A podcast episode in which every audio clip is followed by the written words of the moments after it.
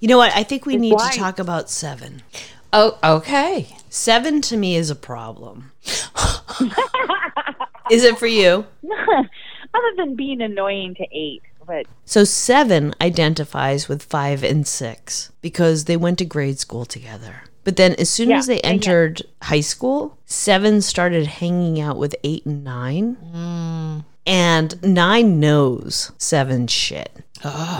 Eight, though, is agog with seven, easily flattered mm. by seven. Depending on the relationship, there's different colors. Mm. So grade school seven, five, six, seven is green. Seven, eight, nine oh. is red. oh, Wow. You you people are effing crazy. Okay.